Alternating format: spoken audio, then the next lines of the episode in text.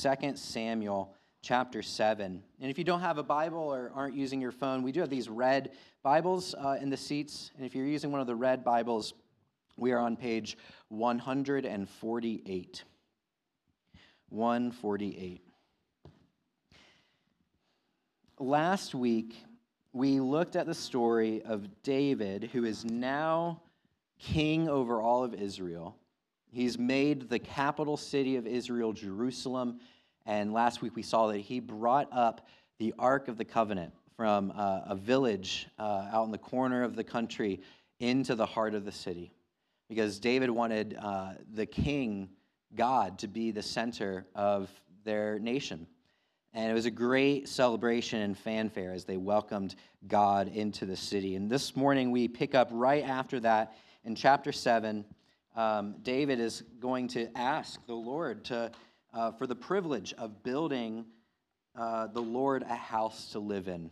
And so we're going to look at that story. But I want to say, as I was preparing for this message, time and time again, I was reading through the commentaries, everyone made the comment that this chapter, 2 Samuel chapter 7, is the most important scene in the life of David.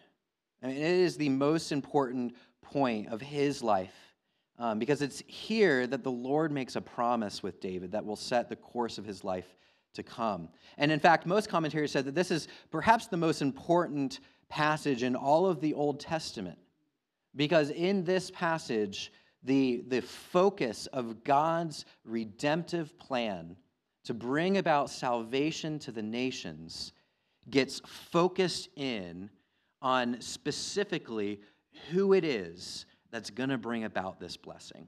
So, this passage is crucial to understand not only the life of David, but also the whole story of the Bible and what Jesus has done for you and me and our neighbors. And so, as we look at this passage, uh, I, I want us to focus in not just on what it means for David, but what it means as we look through David to Jesus.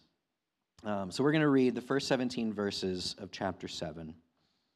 And as we unpack the passage, I've got four points. I know I'm, I'm breaking away from my usual three. I've got four points today. And if you want to follow along in the bulletin, you'll see that these are the points. We're going to look at the dream, the disappointment, the plan, and the promise. Let's read and pray. Now, when the king lived in his house, and the Lord had given him rest from all of his surrounding enemies, the king said to Nathan the prophet, See now, I dwell in a house of cedar, but the ark of God dwells in a tent. And Nathan said to the king, Go, do all that is in your heart, for the Lord is with you. But that same night, the word of the Lord came to Nathan Go and tell my servant David. Thus says the Lord Would you build me a house to dwell in? I have not lived in a house since the day I brought up the people of Israel from Egypt to this day, but I have been moving about in the tent for my dwelling. In all places where I have moved with all the people of Israel, did I speak a word with any of the judges of Israel, whom I commanded to shepherd my people Israel, saying, Why have you not built me a house of cedar?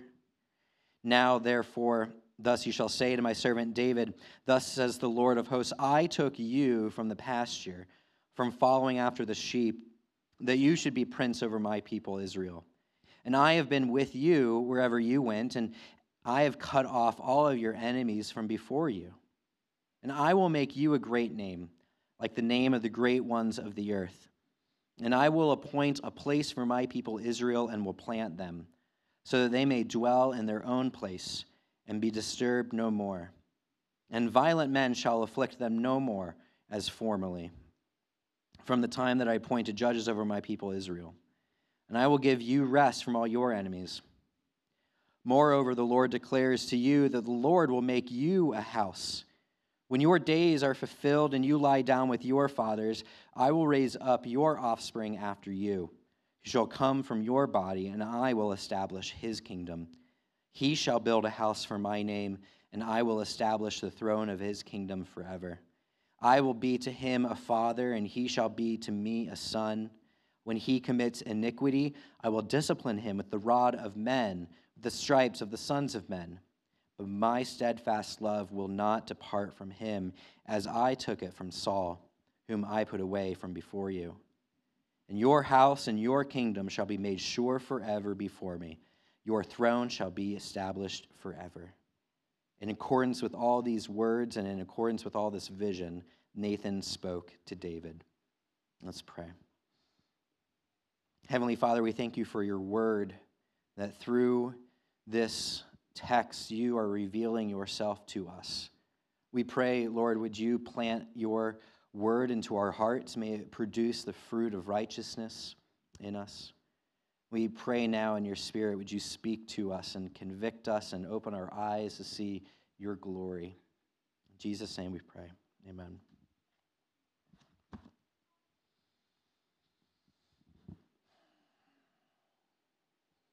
First, let's look at the dream.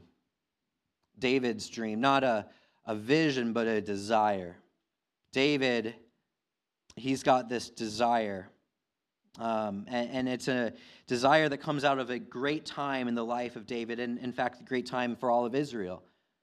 We read that they are experiencing a time of peace and rest. Verse 1 tells us that the king was living in his house, so the Lord had given him rest from their enemies. That means that there was military and political rest and peace. David wasn't fighting on the front lines of the battle, he was at his home. There was no internal or external threats. And on top of that, uh, we learned last week that the Ark of the Covenant is now in Jerusalem. So there's national spiritual revival. And on top of rest from their enemies, on top of peace, on top of spiritual revival, we learn that there's great uh, prosperity and wealth because at this time, David says, I want to build a wonderful, beautiful, glorious house for the Lord. He wants to build the Lord a temple, a glorious temple. So David goes to his friend, his counselor, the prophet Nathan, and he says, This is my dream. This is what I want to do. You see, the Lord's been living in this tent and I'm in my house and I see the tents and I say, well, this isn't worthy of the Lord. I want to build him a, a temple. And Nathan, um, he says, yes, go do that. Go do what your heart has determined to do. This is David's dream. He wants to build something beautiful and glorious for the Lord. The Lord is worthy of that. He's worthy of this great house of cedar. He's worthy for the nations to look at Israel and say, Look at this house. Look who lives at this house. David wants the nations to come and behold the glory of God, the one true living God. He deserves this glory and honor. Everyone near and far will come to the house of God in Israel and they will worship him. Nathan says, Yes, Go do that. As often the case, uh, it's, it's often the case today, as it was true in David's life, that the size and beauty and elegance of one's house signifies to all who look upon it about the importance and the character and the, the wealth and the power and the glory of whoever lives in that house. I like to drive just south of my house throughout Pepper Pike and along the Chagrin River Valley and look up in the hills and just see these beautiful houses. They're, they're gorgeous. I mean, so, some of them are, even in their modesty, they are just so beautiful. And I, I asked Sarah, I asked myself, like, who lives here? Like, what does that person do? I chose the wrong profession like, who is that? Who lives in that kind of house? Our houses, uh, in some way, demonstrate to whoever looks at them something about who lives in the house. Sometimes people actually pay money to go and look at other people's houses. Uh, down in the Akron area, the Stan Hywet house. People pay money to go tour that house. It's beautiful, it's gorgeous. And you're walking around wondering, man, what kind of life did they live And what did these people do? That's what that's the questions that we have. Who lives in a house like this? We turn beautiful homes into monuments, monuments to the people who lived in them, to the point of time in which uh, uh, uh, they, they lived and the things that they did. Now, at some point, those homes changed from being a private residence to something public for people to come and stand at the gate and look upon and be in awe. That is David's dream for the Lord. That the Lord would have a house, that the nations would come and say, Who is the God that lives there? He must be powerful and glorious and worthy of such honor. Who lives in a place like this? I, I think David's dream is noble. He, he really, honestly, genuinely does want God to live in a house worthy of his glory, worthy of his greatness. He wanted people to come and know the kind of God that was the God of Israel. Every week at Story Church, we pray in our prayer for the church and the prayer for our neighbors. We pray Lord, would you bless us as a church so that we can be a blessing to our neighbors? We pray, Lord, would you do something incredible through us so that our neighbors know who you are? At times I have prayed, Lord, would you build us up? Would you bring more people to us? Would you make us bigger, more well known? For the sake of our neighbors coming to know you. Maybe you've had a, a, prayer like that. If you've been around Story Church, I'm sure you've joined in those kinds of prayers.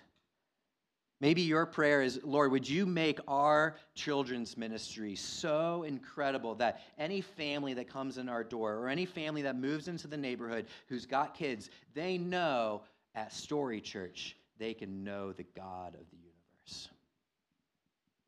Or, or maybe you're praying, Lord, would you build us up in such a way that, that we could have our own building?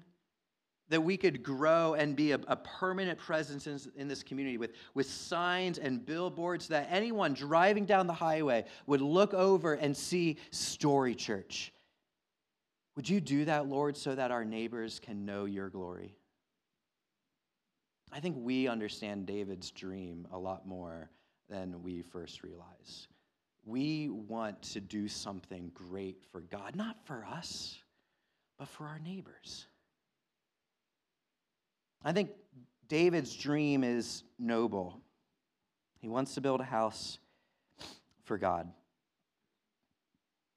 for his neighbors. I think, though, when we ask these prayers and we dream these dreams, we, we need to be really careful.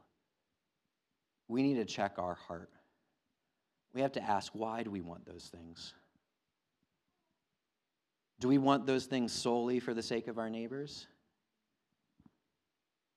I'm sure David thought this house is going to be great. People are going to write about this house for centuries to come. And in those writings, they're going to say, King David built the house of the Lord. Do we want God to do something great through us for his sake alone, or do we need to check our heart and ask, Am I being a little selfish? In the nations surrounding Israel, the kings would customarily build temples to their gods. But in doing so, what they were saying was, Hey, God, look what I built for you. Now, could you do this for me? I think often as we think about trying to grow our church and advance the kingdom and share Jesus with our neighbors, we could oftentimes say, Lord, we're going to do these great things for you. Now, can you do something for us? We see in David's dream how quick it is for us to take a noble ambition and desire and make it turn inward, something for us. So we need to check our heart. David's dream was good, but maybe it's not what he should have asked for. As we see, actually, God says no. It wasn't good for David to ask this question. Let's move on. Let's, let's ask, let's look at the disappointment of God saying no. David asks his question, and the Lord says, No, that night, Nathan, who's already said yes to David, he, he, go do whatever your heart wants to do. The Lord visits Nathan and instructs him to speak to David and to tell him, No, David, you are not going to build me a house to dwell in. Often in our, our prayers, we ask God for clarity about a situation that we're facing. We ask God, should I, should I go down this path or this path? God, show me what I should do. Should I do this with my life or that? We, we want God, uh, we, we want to be most glorifying to God in our lives. And so we say, Lord, give us a sign. Show us what we are supposed to do. Open a door for us, close another door. We reveal to us what we're supposed to do. That's what we want when we pray. Yes or no, God, just show me. David's prayer gets answered pretty clearly No, you're not going to do this. I'm not going to let you. How do you respond when God says no to you? When he says no to your prayers, to your dreams, David must have felt disappointed.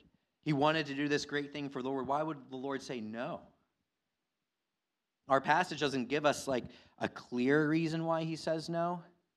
Elsewhere, we do learn that God says to David, David, you are a king of war.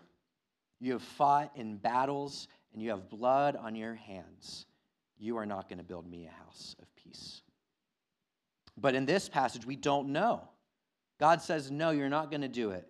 And instead of giving him reasons why he's not going to do it, instead, God chooses to reveal something about God's character and in his relationship with David that I think helps us when we feel disappointed. God reveals his character to David when he says, No. We, we see this in the text. God says, You think you are going to build me a house.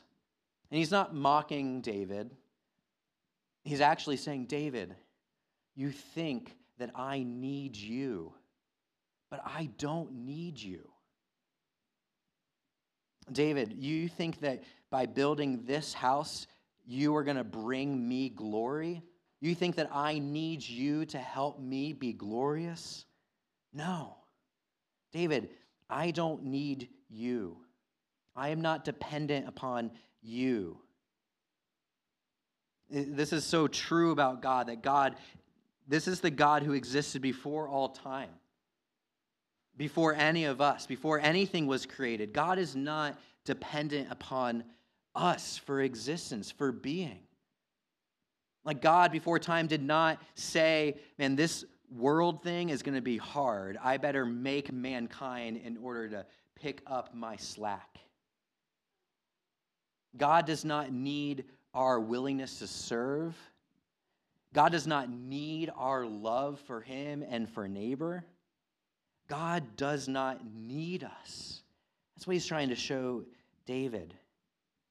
He does not need us for His glory, He doesn't need you for His glory. He doesn't need this church for His glory. We will come and go, churches will come and go. His glory is not dependent upon what we do for him, His glory alone exists. He's saying, David, I do not need you to make me great. I am already great. You can't add to my greatness. I don't need you. But let me remind you, you need me. I don't need you, but you need me. Look at verse 8. He reminds them, I am the one who took you out from the pasture. I am the one that took you from leading sheep. I am the one that made you prince over all of Israel. I am the one who has been with you from the beginning. I am the one who has been with you wherever you've gone. I was there when you were on the run from Saul. I was there with you when you were hiding in the cave. I was there when you were anointed king over all of Israel. I was with you the whole time. I cut off all your enemies from before you. David, you need me. I don't need you, but you need me. I think what the Lord is trying to show David in his request to do something great for God is say to him, being with God, experiencing God's presence is better and more important than doing anything for God. Let me say that again. What David is learning here, and what I think we need to learn today, is that doing things for God is not nearly as important as understanding God being with us. Being with God is more important than doing things for God. I'm reminded of the story in the life of Jesus. He, he goes one time and, and has a, a meal with his friends, Mary and Martha. These two are sisters. They're the sisters of, of Lazarus, whom Jesus would raise from the dead. And he goes to have a meal with Mary and Martha. And as he's sitting there and, and he's talking, and there's a lot of people in the house, Martha is busy. She, she's busy caring for Jesus and making it hospitable. You can almost imagine like she's ducking in and out of the kitchen. She's making sure everyone's glasses are topped off, making sure there's enough food on the table, making sure everyone's comfortable. She is busy, busy, busy. And Martha looks over at her sister Mary, and Mary is sitting at the feet of Jesus, just listening to him, just sitting there with him. And Martha goes to Jesus and says, Jesus, tell my sister to get up and help me.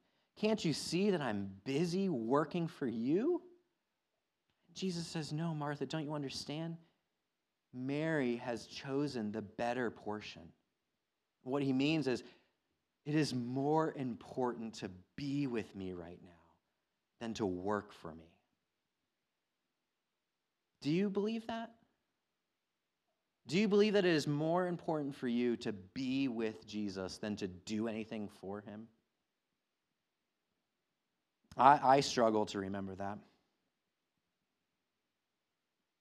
I, I struggle as, as pastor of this church. I, I think sometimes if I just schedule more opportunities for us as a church to do things, whether it's community groups or Bible studies or service projects or services or whatever. I just I think that if I just ask you guys to do more and more and more for the Lord, that somehow that will result in you growing spiritually and closer to the Lord. I need to remember no. More important than you doing things for God is you being with God. I need to remember that. I'm sorry if I have steered us wrong at different times. Are you too busy doing things for God that you aren't being with God? Are your mornings too busy trying to get out the door for work or send your kids off to school that, that you don't have time to sit and reflect on the mercies of God that are new for you that day? Are we too busy running around and sending, you know, activities and hobbies and work and whatever that we don't have time carved into our lives to just sit and be with the Lord? God is trying to show David and, and show us that it's more important to be with God than to do for God. I, I love how actually David, or God shows this so poignantly to David. Um, in verse 6,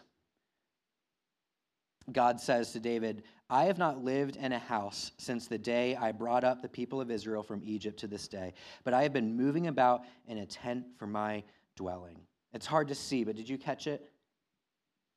Israel thinks that they have been carrying the Lord in the tent wherever they've gone that they've been doing these things for God over and over and again. And, and God says, Don't you realize I was the one that carried them out of Egypt? I have been the one carrying them throughout the wilderness. You think that you have been doing things for me, but I've been there carrying you along the whole time. Stop trying to do things for me and start being with me. So we've seen David's dream. He wants to do something great. And his disappointment, God says no. But in saying no, he says, hey, stop trying to do for me, start trying to be with me. Now let's look at the plan. Because God isn't just saying, no, David, I'm not going to do anything with you. He's saying, no, David, you're not going to do this, but let me, in, let me let you in on a secret. I'm going to do far more than you imagine. There's a plan here, David. And saying no to David's dream of the temple, God isn't saying no. He's saying, David, I have a plan for you. I have a plan to make you great. Look at the second half of verse 9. God says, I will make for you a great name, like the name of the great ones of the earth. And I will appoint a place for my people Israel. I will plant them so that they may dwell in their own place and be disturbed no more. And violent men shall afflict them no more, as formerly. From the time I appointed judges over my people Israel, I will give you rest from all your enemies. God is saying, I have a plan for you. I'm going to make your name great. I'm going to give you and my people a land. I'm going to watch over them in such a way that their enemies will not disturb them. They will have rest. As you and I look at this plan, sounds pretty good. But for David to hear this, it actually sounds far better. We need to understand how did David actually hear this plan? For David, this is not the first time that he has heard God unfold this plan. David knows that as soon as God starts speaking about this, David remembers God's plan that he gave to Abraham. Way back at the very beginning of the story of Israel, God lays out this very plan for Abraham. You remember that story? It starts in the garden where God made Adam and Eve in perfect love and fellowship with himself and one another. It, was paradise. There was no sin, no wickedness, no evil. Their relationship with one another and with God was beautiful. But then sin entered the world through a serpent. And that sin broke their relationship with God. It strained their relationship with one another. And because of that sin, they were kicked out of the garden. But as they left, God said, I have a plan. I have a plan that one day there will be a son born of woman who will crush the head of the serpent. He will put an end to evil and wickedness and sin itself. That's my plan. And we don't hear anything for a little bit. But then in Genesis chapter 12, out of the wilderness, God's voice calls Abraham and says, Abraham, I want you to come and follow me. And I am giving you a plan. I am saying, Come to me, I will make your name great. I will give you a people and a nation after you, and I will give them this land that they can dwell in. And I will be their God, and they will be my people, so that anyone who curses them, they will be cursed. If anyone blesses them, well, they will be blessed. And Abraham, through you and through your nation and your people will come blessing for the nations. What God is saying to Abraham was, My plan is this there will come from you the serpent crusher, the snake killer to rid the world of wickedness will come now through you, and by him, blessing will come to the nations. That is God's plan. And for when, so when God says this to David, David is immediately thinking, God's plan is still at work. And now the lens is focusing closer, not just on the nation of Israel, but on the house of David. So that through David, God is going to bring about blessing to the nations. I'm going to get to the promise of that blessing in a minute, but I think we need to learn something from this. David's prayer was answered with a no. And at the same time, God said, But I am working behind the scenes to orchestrate something that you don't even know how it's going to happen, but I have a plan. Do you trust me? Do you trust that I am working behind the scenes, not only for you, but for the blessing of others? We shouldn't apply this necessarily directly to us as though every time God closes a door, he opens a window. But when we don't get our way, when our prayers don't get answered, the Lord is inviting us to trust him. His plan didn't end with Jesus at the cross. His plan continues to unfold before us every day. We know how it ends. Like we know the end of the plan that the, the serpent killer does crush the head of the snake, that evil and wickedness and pain and suffering is done away with, that the Lord will wipe away every tear, that there will be healing for the nations. We know the end of his plan, even if right now we don't know. Even if right now God says, No, you're not going to do that for me. Even if right now it doesn't make sense, God's plan is still unfolding. Do you trust that? God is inviting David to trust that the plan in place is working. Let's look now at the promise.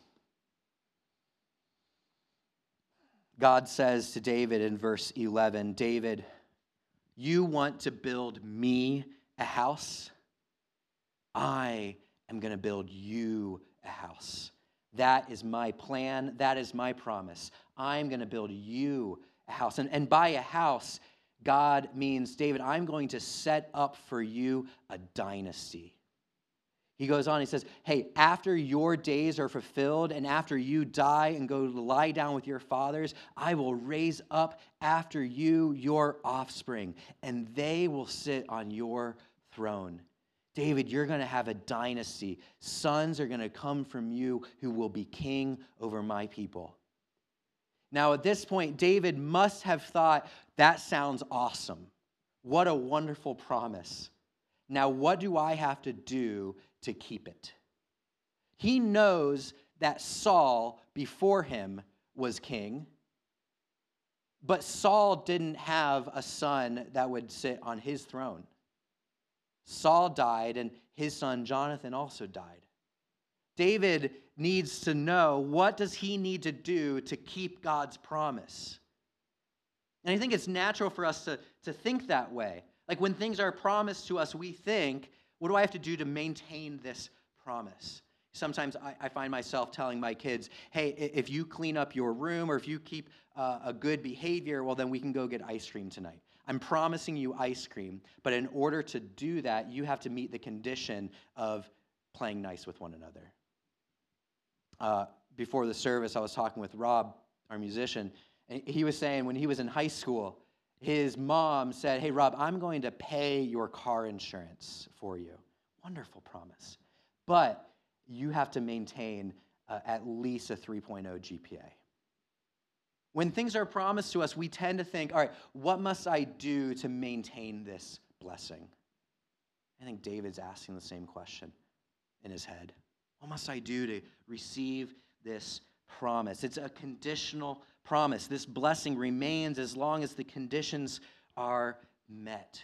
But then the Lord continues. And he says, This son will be, or this, this child will be to me a son, and I will be a father to him. When he sins, I will discipline him like any loving father would. My steadfast love will not depart from him, not like it did with Saul. Remember, Saul, I did depart my love from him. I took the kingdom from him. But your son, I am going to give him my steadfast, never ending, always and forever love, so that his kingdom and your dynasty will live and reign forever.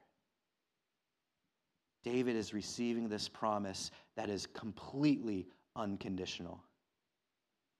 This promise does not depend on King David's morality, his achievements for God, nothing. God promises it to him unconditionally. And we should have expected that here. Because every time the Lord promises to his people his salvation and redemptive promises, they are always unconditional. When he calls Abraham out of the wilderness, he does not say, Hey, if you are upright before me, then I will make your name great. Hey, if you are obedient to me, well, then you can live in this land. No, unconditionally. I have promised to you, I will do this. I think that's hard for us to understand. That God's covenant promises, they are not based upon our works, but wholly by his grace. We do not work to receive those promises, and we do not work to maintain those promises the blessing of God's redemptive plan do not come to us because we earn it. It is by grace alone. David would have a son, and he'd call him Solomon. And Solomon actually would build the temple. And then after Solomon, there was another son, and he reigned on the throne, son of David on the throne. And then after him and after him, and again and again and again, for 400 years, there was a son of David on the throne in Israel. But then they were sent into exile. And everyone wondered does God's promise remain? Is God true to his word? What must we do to get it back? And then shining like a light into darkness comes great David's greater son. The opening of Matthew's gospel traces his lineage back to David. Jesus is the son of David. I, I love how when the angel comes to, to Mary and Joseph, uh, there's this promise that he will reign on the throne of his father David. So Jesus comes onto the scene as the true king of Israel, the one through whom the blessings of the nation come. Because in Jesus, he crushes the serpent, he deals with sin, he offers us forgiveness, he cleanses us from our wickedness. He died in our place. And then he rose again because he sits now as the king forever. I love how the book of Romans starts out. Paul says that Jesus was declared to be the Son of God by his resurrection. David and his sons would be called the sons of God from this promise, but we have one who is greater than they, the very Son of God who defeated the serpent and reigns forever on his throne in heaven, Jesus Christ.